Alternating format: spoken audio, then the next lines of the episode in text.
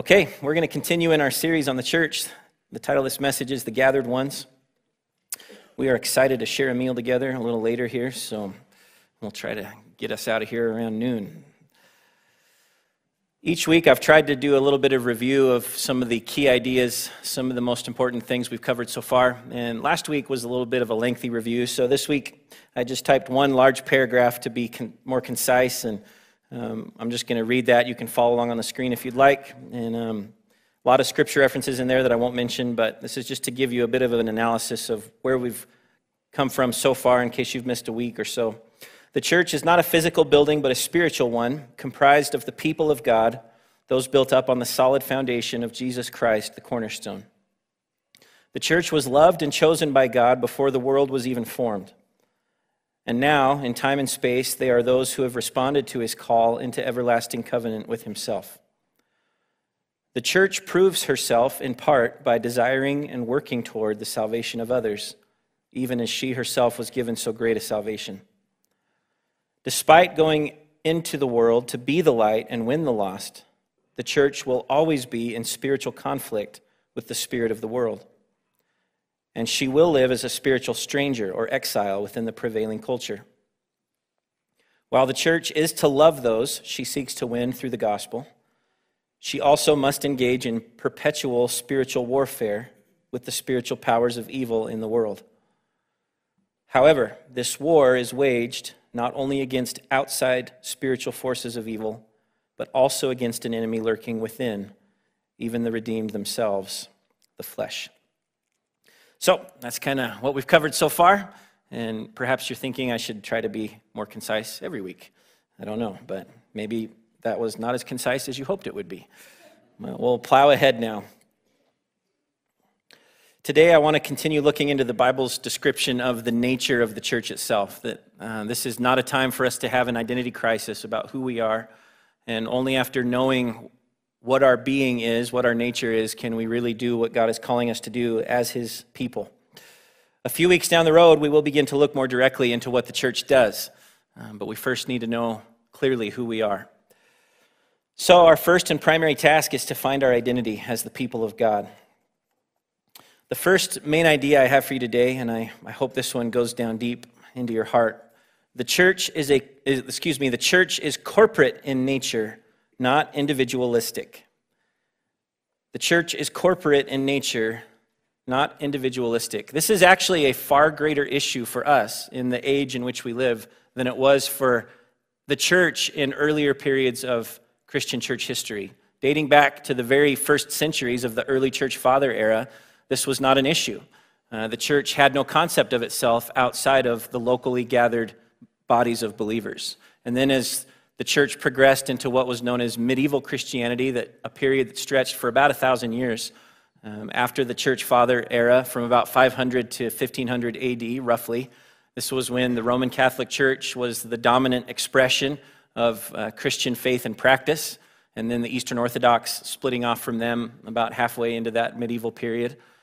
Same thing. This was not an issue for them. There was no concept of the church besides that of the gathered body of believers. Now, there were those who had problems with what had grown to become a very institutionalized and too powerful church that had some corruption, but as they separated to try to follow their conscience, they would still separate into gathered bodies.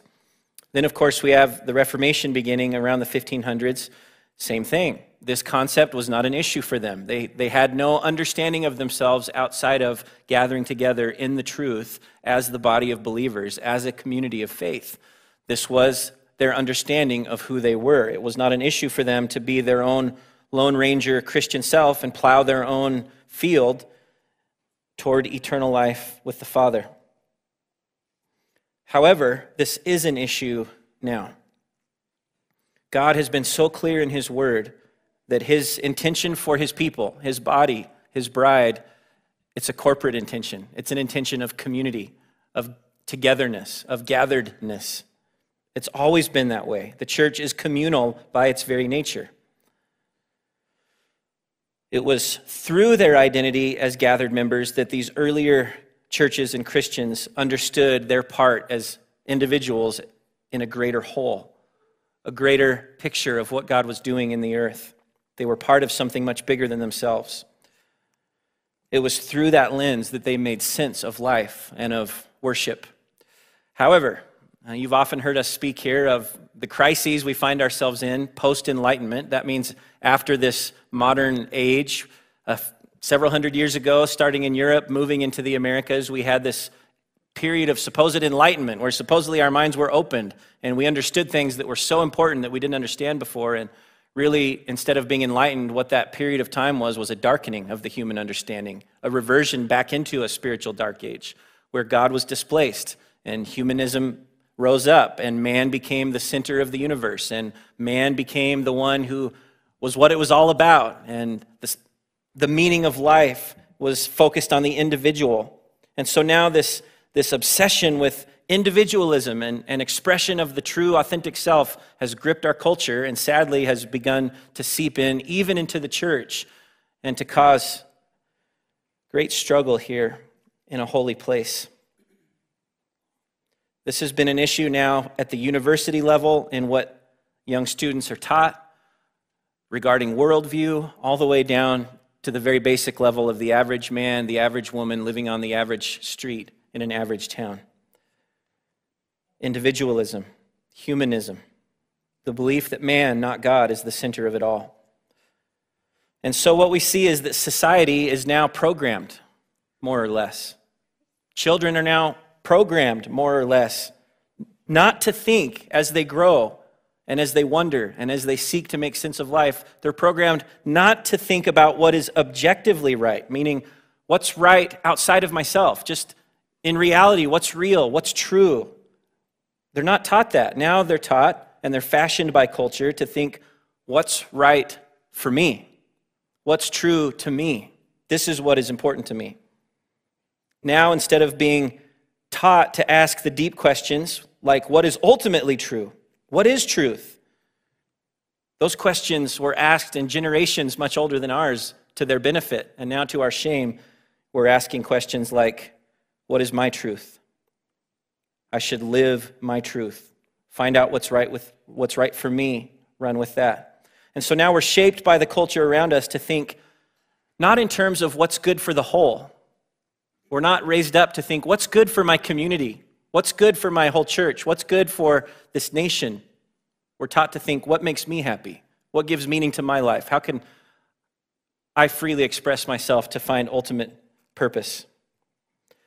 And again, I, I say that this is an issue not just in the culture, but has begun to seep into the church. Entire books have been written now by self proclaimed ministry professionals, books placed into the hands of naive young Bible school students, college freshmen, and they're taught church is about individuals, it's about the people. Find out what the consumers want, give them what they want.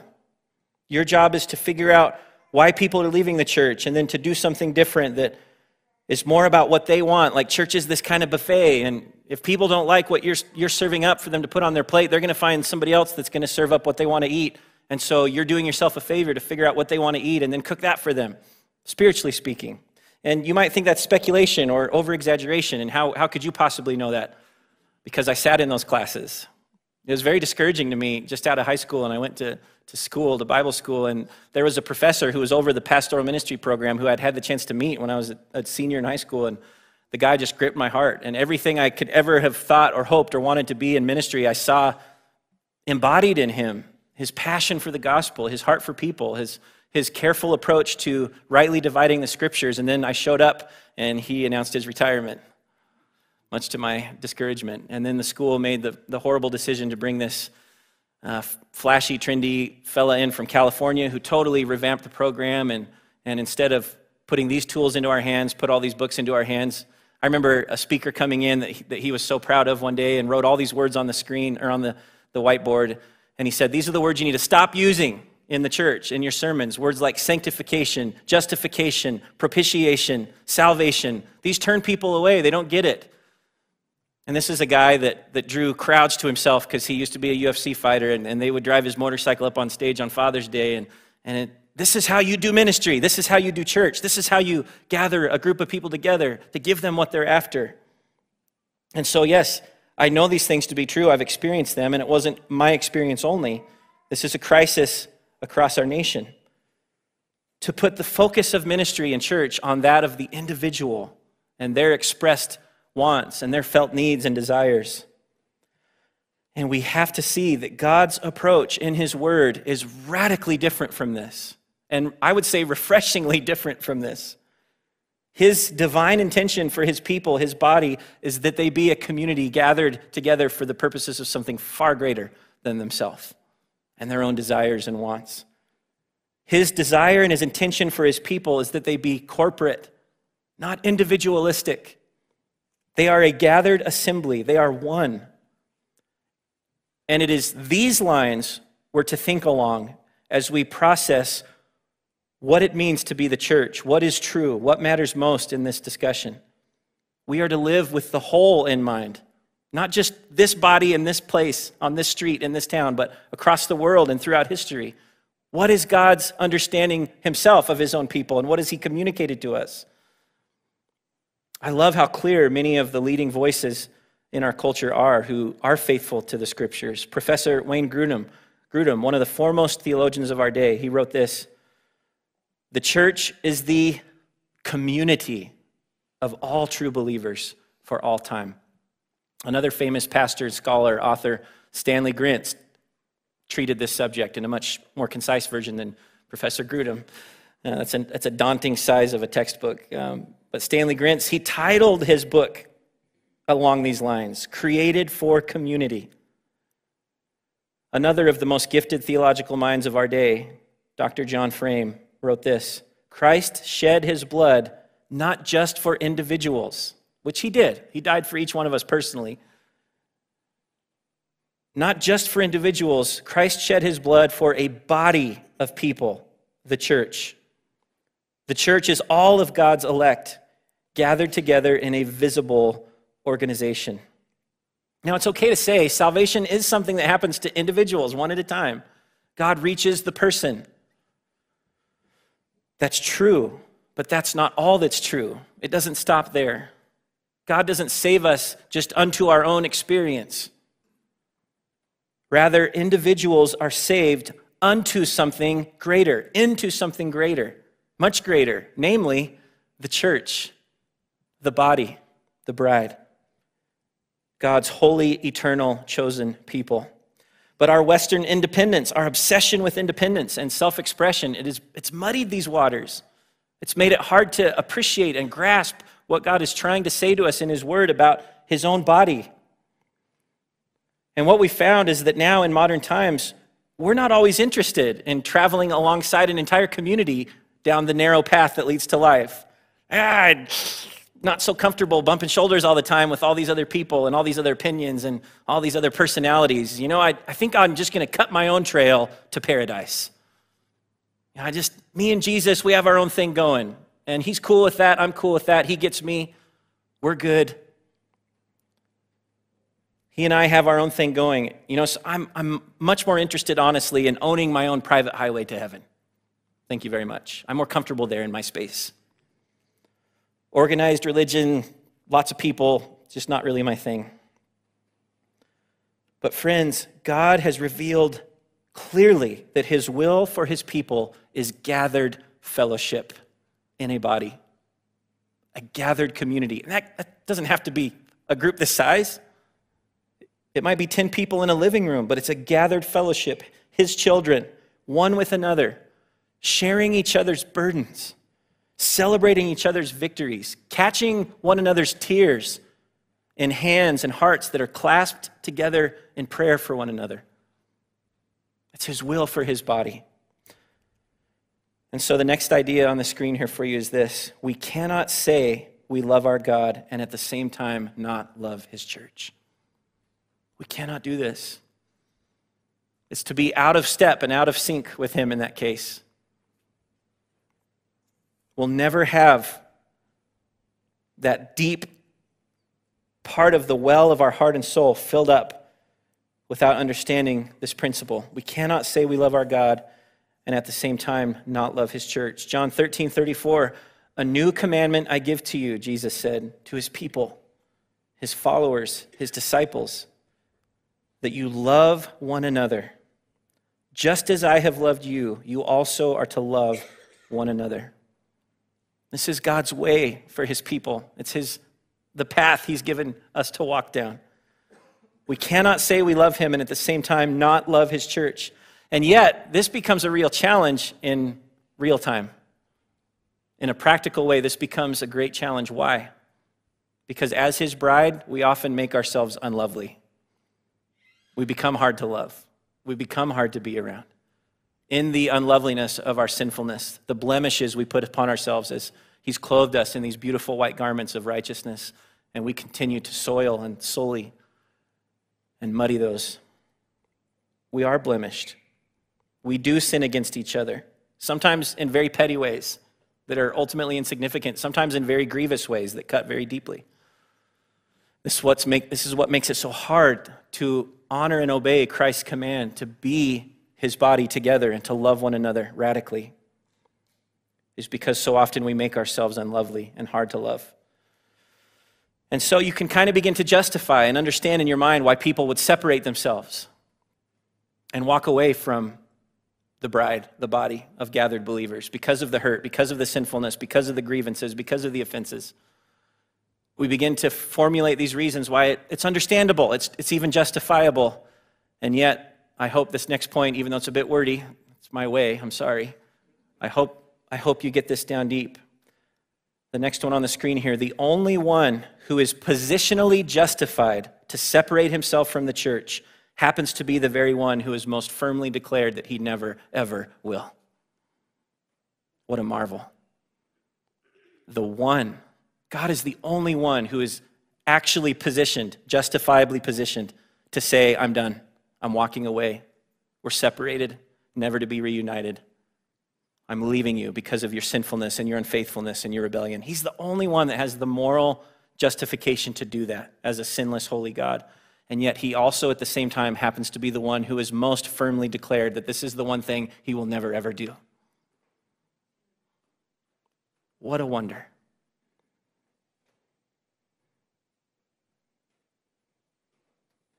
What love the Father has lavished on us. Song of Solomon 6 3 says this. I am my beloved's, and my beloved is mine. And that's never going to change. In all the filth, all the unfaithfulness, all the moments of failure, individually, corporately, God has said at the end of the day, You're still mine. I will wash you with water, I will make you clean with my own blood. Jeremiah 32, verse 40, God says to his people, I will make an everlasting covenant with them. I would encourage you, open your heart to whatever degree is possible this morning. Let that word everlasting wash over you and give you joy. Because there's a lot of encouragement and joy that's to be found in that one single word in that verse. God has said this to you and to me, to his people. I will make an everlasting covenant with them. I will never stop doing good to them. Friends, that is amazing. For God to say that to a people that couldn't deserve it less, myself included, I will never stop doing good to them. And I will inspire them to fear me. And you know, this isn't a trembling in my boots fear, like the moment I, I, I step the wrong direction, God's going to sideswipe me with a lightning bolt. No, this is a fear of Him that is a reverent worship it's honoring him as the creator of life, the one that can take it from me that fast. He could stop my lungs from breathing and my heart from beating in this very moment if he so chose. And it's this awareness, this living before him reverently, worshipfully, knowing that he is God and he's called us to be his people. He's going to inspire that in us, it says. Why? So that they will never turn away from me.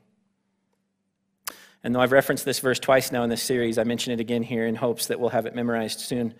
Hosea 2:19, I will betroth you, he says to his people, to me forever. I will betroth you in righteousness and justice, in love and compassion. I hope you see we cannot take these glorious, these glorious truths of the covenant love of God and unhitch them from the eternal community of God's people, his church. his body, his bride. We can't disconnect those two, they're together. This is the true church. As surely as we belong to the Lord, brothers and sisters, we belong to one another. For better, for worse, for richer, for poorer, in spiritual sickness and in spiritual health, we belong together. And that doesn't mean it's this isn't a guilt trip if you've come from another body. This isn't a guilt trip if one day you choose to fellowship in another local gathered body. I'm referring to the body across the whole earth that we all need to be a part of. And so, with this in mind, with all God's people everywhere in mind, even to the very end of the age, think how incredible that Jesus, on the last night he had on this earth, with all that was on his heart and soul, all that was on his mind, he decided to pray first to the Father about himself and also to his 12, but then what did he do? He prayed for us. He had us in mind that night, nearly 2,000 years ago as he's headed to the cross. Like literally, you, me. Not an exaggeration. And he prayed these words I pray also for those who will believe in me through their message, that all of them may be one, Father. Just as you are in me and I am in you, may they also be in us, so that the world may believe that you have sent me. You see, this is God's plan to, to reach the lost, to reach the world. It's when they see his people living in a way that they can't replicate, they can't understand, they can't grasp. Sinful, broken people, nonetheless committed to one another in perpetual covenant relationship, for better or for worse. This speaks a message to the world about the truthfulness of who he is and what he does. I have given them the glory that you gave me, that they may be one as we are one, I in them and you in me so that they may be brought to complete unity. Then the world will know that you sent me and have loved them even as you have loved me. Father, I want those you have given me to be with me where I am and to see my glory, the glory you have given me because you loved me before the creation of the world. You see, we are called to be the light out there in the spiritual darkness. And how can we do that if our lights aren't joining together to create a blazing light? that lights up this, the spiritual night around us. The illumination of the church together in a world otherwise filled with spiritual filth and darkness. This is the way that God chooses to reach those whom He's drawing. This is why our Christmas Eve candlelight service is such a treasured part of our worship calendar. And I'm always a little sad because we miss it every other year. Uh, we, we alternate whether we're here on Christmas Eve and Christmas or with my wife's family in Washington State. And my heart is always with you when you're having that service on those years that I'm not here.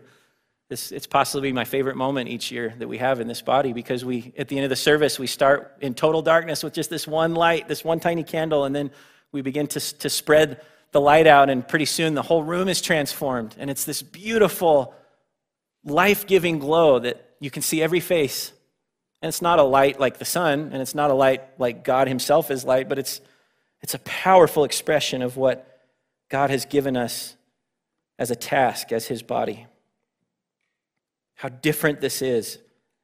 Instead of individuals in modern society, professing believers who have decided that it's okay to be a bunch of disconnected spiritual lone rangers who ride off into the sunset of just me and my Jesus. Many claim to love and follow their Savior, Christ the Lord, and yet it seems that they're more at home, more comfortable in the world, in the culture, than with a gathered body of believers. In fact, we've seen many voices now in our culture that still claim the name of Christ, and what you find is they keep apologizing, tripping over themselves, apologizing to the culture for the church. Trying to say that that's not really the church. I'm out here with you. I'm a home among you. You're the ones who are really my company, my people, and we're so sorry about what the church actually is and how they how they appear to be. Now, of course, we can't lump into that all this, the sin that's happened in the church. I'm not referring to that. I mean, the church, when it's being who it's supposed to be, it still causes shame in some who profess his name.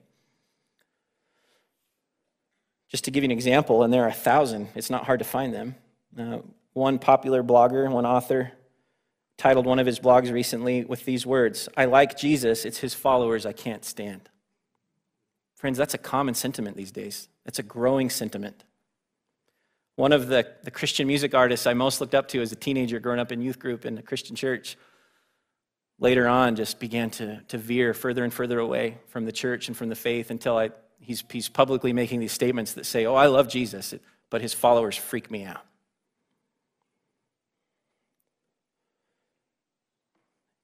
Those who study culture, those who whose profession it is, is to administer surveys to the culture and bring in thousands and thousands of responses of people who, who participate in these surveys. What they're finding, what they're publishing, is that there's this mass exodus of 20 and 30 somethings, those who are known as Gen Zers and millennials and religious nones not nuns as in like a convent, but N O N E, like no religious preference. Like I'm just out in the world doing my thing, but I still love Jesus. There's this mass exodus of them from the traditional historical church. And they give reasons for their departure. Many of them indicate that they have become what's known as anti institutional, that any kind of organized body of people, that's an institution, and institutions have power, and power by its very nature is evil. And so, down with the institutions, scatter, just go be the church by doing good things on the streets and love other people. One of the main indicators is that the church is full of hypocrisy. Those in the church are all hypocrites. Another reason is the church's unwillingness to get with the times, change some of their beliefs, be done with those archaic, barbaric, bigoted views of earlier eras of church history, mainly relating to human sexuality. And so, this growing multitude, seemingly disgusted with the bride of Christ, they walk away from this, this body they've inherited from their fathers and mothers in the faith. They take this beautiful, holy concept, that of the true church, and then what they do is they try to actually steal that concept from God for themselves and to make it into something that God says it's not. They attempt to refashion an idea called church after their own desires and according to their own subjective values. And what's very interesting is all these disconnected individuals now out in the culture, they, they've kind of developed their own system of, of values and virtues. Because in any given body, whether a church or some other organization in town, they all have their, their virtues or their values, like the reasons they exist and what makes them them. And you could say very, very similarly for the church. You read through the New Testament, and there, there's a particular type of virtue God calls his people to embody and to live out. So, those that are departing the church, they've developed their own system of values, this new value and virtue system. And what we see is that now doubt and skepticism are like one of the ultimate virtues. Like you're to be commended and applauded. I'm not saying it's wrong if you've had doubts or struggles in your faith, that's normal. It's that it's being turned into something praiseworthy, as though that's what should define you as you come to the table, is your doubt. And your doubt is justified. And, and yeah, God has really been really honoring to us and not given us more what we want to be sure about things when in reality He has. So their doubt becomes a virtue. Their gospel becomes not the traditional gospel, but a new gospel that's called social activism. They look at the claim that there is absolute truth and that it's absolutely knowable, and they say that's offensive and that's culturally insensitive. And their worship becomes hopelessly centered on humans, individuals, not on God. And then they even take the concept of one true holy church and they say, hey, make this whatever you want it to be. And God, in His providence, I'm, I'm grateful when He does things like this, but as, as I'm preparing this message this week, just two days ago, I was in a drive through, and lo and behold, the car right in front of me, there was this bumper sticker. You can see on the screen here Nature is my church. Nature is my church. Friends, that's like saying purple is my green or strawberries are my cheeseburgers.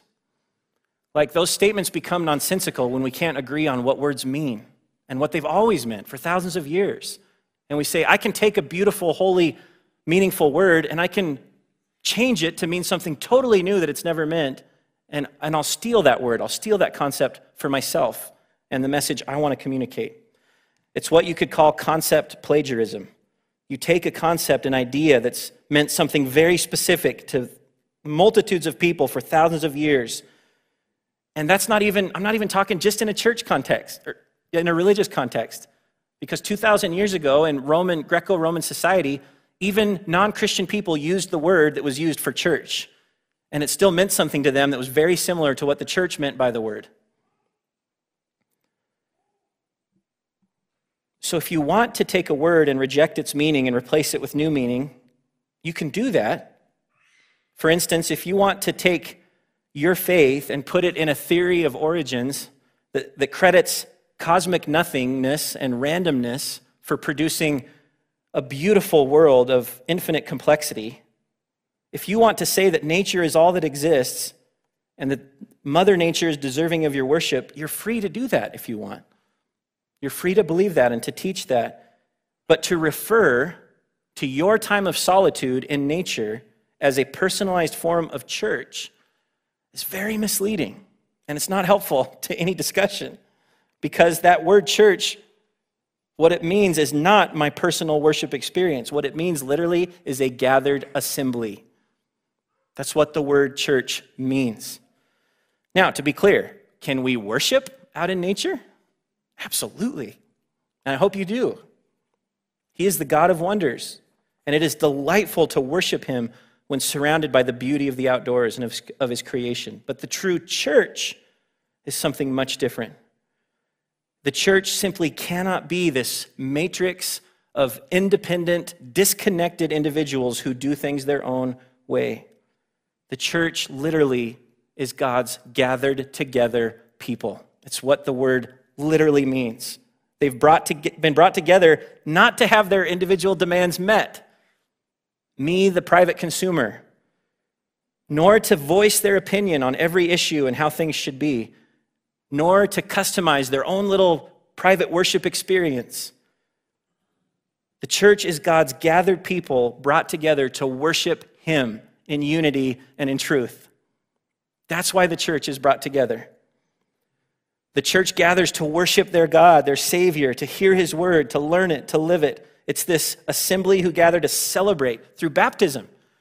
Baptism is one of the key things that makes the church what it is. It's a celebration of God's covenant love that He has so graciously called us into. That's what baptism is and does for the church.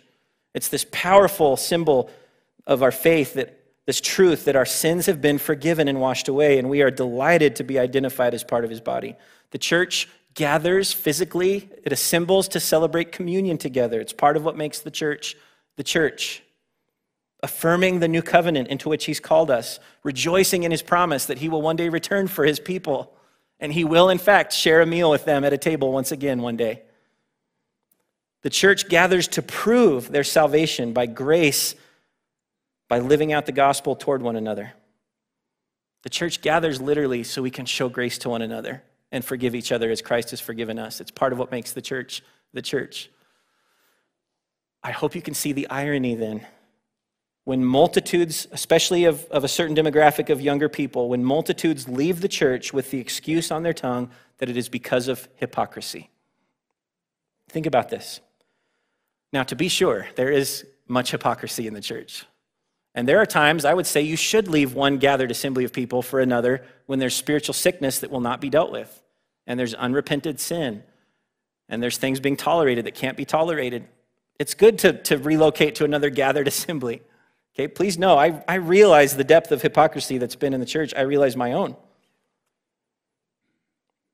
But there is a profound difference between leaving just a specific gathered assembly that meets on such and such street at such and such time under this particular church name to go to another one where, where there aren't those issues. There's a profound difference between that and leaving the church in general as a whole, like I'm done with the church.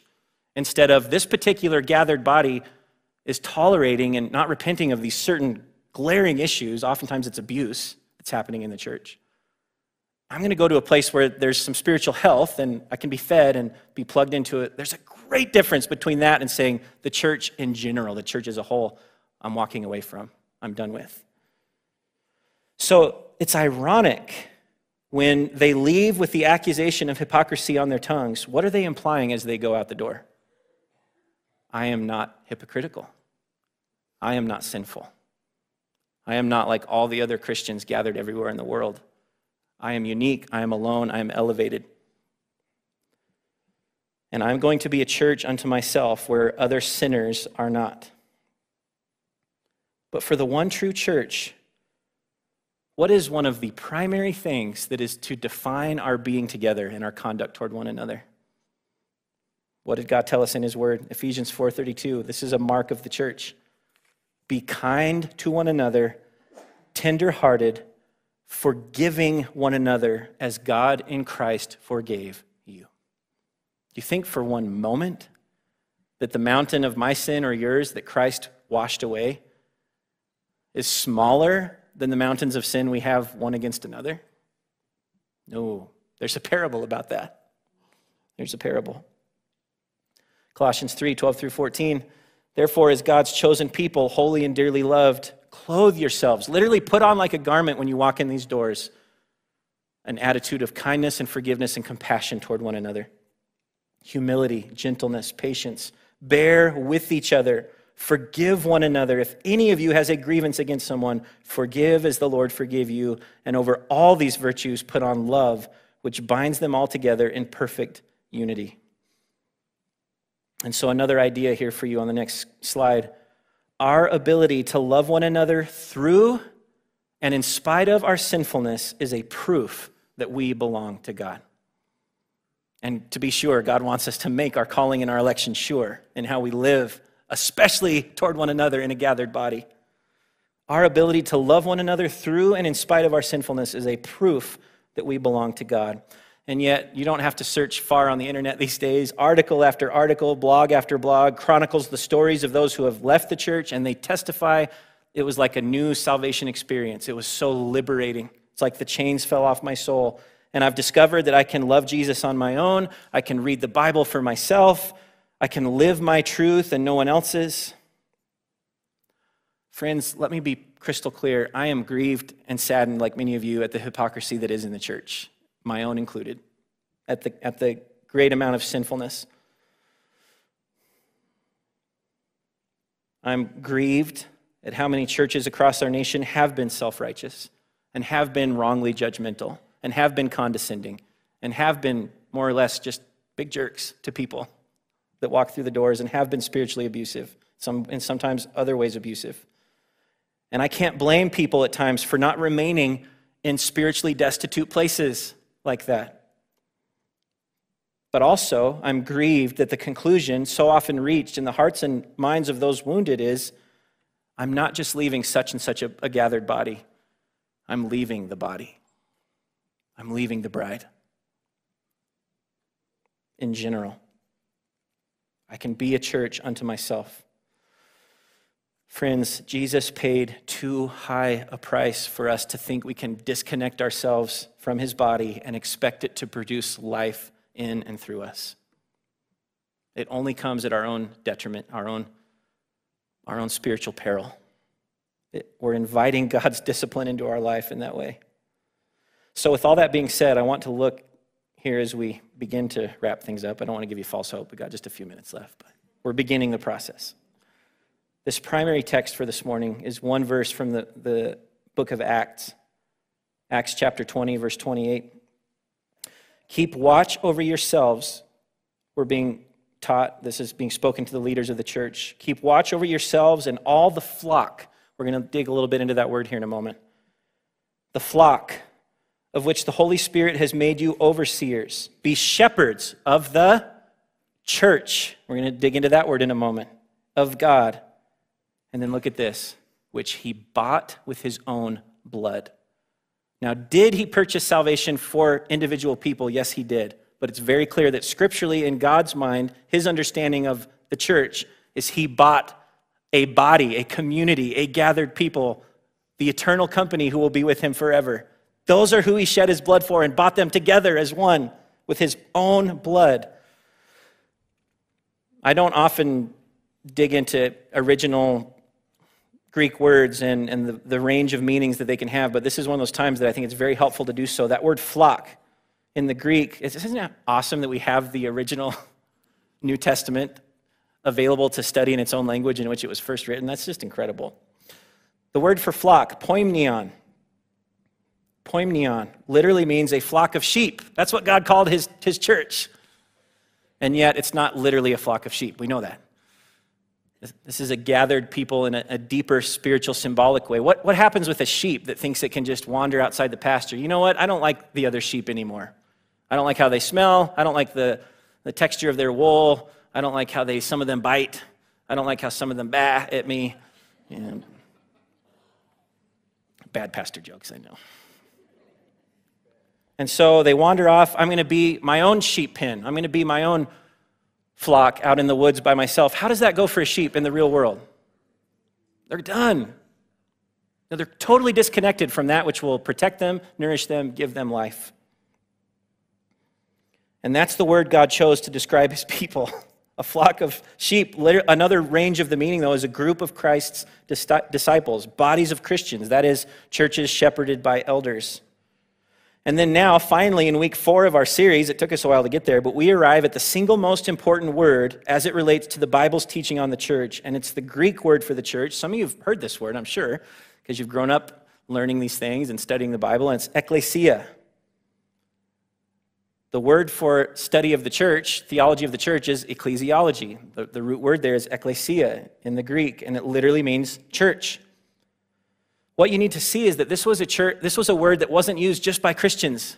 It was used by secular society as well, and here's what it meant to them in Greco-Roman culture: a gathering of citizens called out from their homes into some public place and assembly. That's how a, a non-Christian person in the first century would have used that word. An assembly of the people convened at the public place of the council for the purpose of deliberating. Now, as God used this word and inspired it to be written in His word, it took on a new range of deeper, more spiritual meanings. And here is the range of meaning for this word in the New Testament an assembly of Christians gathered for worship in a religious meeting. Or in the Old Testament, it would be the word for the assembling of the Israelites out together, leaving their tents, leaving their homes. Or those who anywhere in a city, village, or elsewhere constitute such a company and are united into one body. Or another meaning the whole body of Christians scattered throughout the earth. And finally, the assembly of faithful Christians already dead and received into heaven. Now, I want you to ask yourself, or I'll ask you rather, what, what's the commonality in all these possible meanings of this word? Or maybe a better place to start, a better question is what is noticeably absent in all these possible meanings of the word? Any notion whatsoever of individualism or privacy totally absent from God's intention and meaning for this word. It is absolutely a coming out and being together in an actual place. Now, of course, there are some who literally aren't able to do that. That's why we're glad to have the live stream ministry and, and other things. It's not always possible, and I'm, I'm confident those people are, are still a part of the body. But the literal meaning of the word is, is this very thing that we actually go to a place and gather, physically assemble to be his people in very specific ways. It's not about me. It's not about you. It's not about our personal preferences. It's about Him. It's about Christ. It's about the gospel. It's about His people gathering, assembling to worship Him and learn how to follow Him better. This is the vehicle God has chosen to bring the gospel into the world. And to our shame, may God, may God forgive us for the times we don't do that well. But for better, for worse, it's still His plan. He hasn't made a plan B as it relates to his chosen means of bringing the gospel to the world. So you see this verse again, Acts 20 28. Keep watch over yourselves and all the flock of which the Holy Spirit has made you overseers. Be shepherds of the church of God, which he bought with his own blood.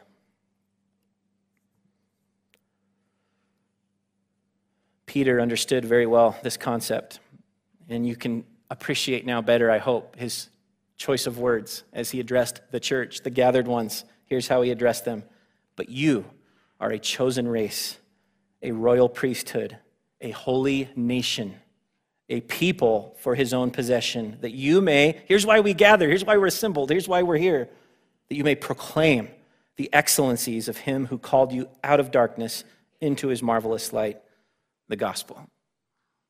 That's what he does, and this is how he chooses to do it. The church is a people in covenant with their God forever through Christ Jesus.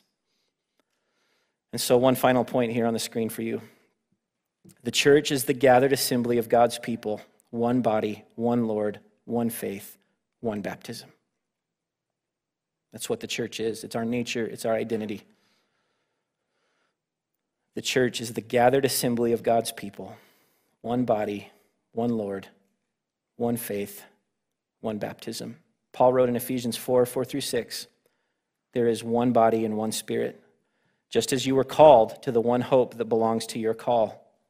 One Lord, one faith, one baptism, one God and Father of all, who is over all and through all and in all. This is God's heart and his intention for his people. I want to invite you again tonight to the community service. I know it's a busy day, and if you can't make it, that's fine. But it's interesting that this is happening here now in the midst of this series we're in because what a, what a poignant way to apply these truths that we're going to gather with five, six, I don't know how many other churches tonight to show that the church far exceeds the physical walls of any one gathered assembly. And there will be a pastor of a church who's not me who will be preaching the message tonight, and a pastor of a church, not ours, who will be leading us in worship tonight. And it's a pretty neat expression of we're very different in some ways, and we'll get pretty heated in our debates at times on particular issues, but we're united on the things that matter most. And it's a it's an important expression, I think, of the truthfulness of these things. So I want to just personally extend that invitation again to you tonight at six here this evening. Father, we pause now just to give you thanks for your word and the power and the clarity with which you speak to us through it. God, I pray that you'd help us. Um, I pray that you would lead us graciously into your pastures. I pray that you'd forgive us for our sinfulness, our individualism, when we so often, if we're being honest, we'd much rather walk out the pasture gate, be on our own, be away from other people who rub us the wrong way, who bother us, whose personalities don't seem to mesh with ours. Lord, forgive us for how ungracious we can be. Forgive us for how unkind. Forgive us for how judgmental. I pray, Lord, that you give us a much greater vision this morning your vision for your people, your body, your bride, which you purchased at the cost of your own blood. Not to propel us onto platforms where we can boast of our individualism and can express ourselves most authentically, but rather, Father, that you can draw us together humbly as your people to overlook things that are lesser things, to forgive sin, and to glorify you, our God. And Lord, I just pray a special prayer over those listening online. Um, I don't know if this message has been difficult for some of them. I, I know that some literally aren't able to come, but I, there, there might be others, Father, that um, they're not walking in obedience to you, and you are calling their name to step out of their comfort zone, step out of the comfortable life of their own living room, and to actually step into the beauty of what you're calling us to, is to physically gather as your people. Uh, we're missing out, Lord. We're cutting ourselves off from the vine if we, if we do that, and it, it will affect our, our nourishment. And to share a table with one another and to celebrate each other's joys and to grieve each other's wounds.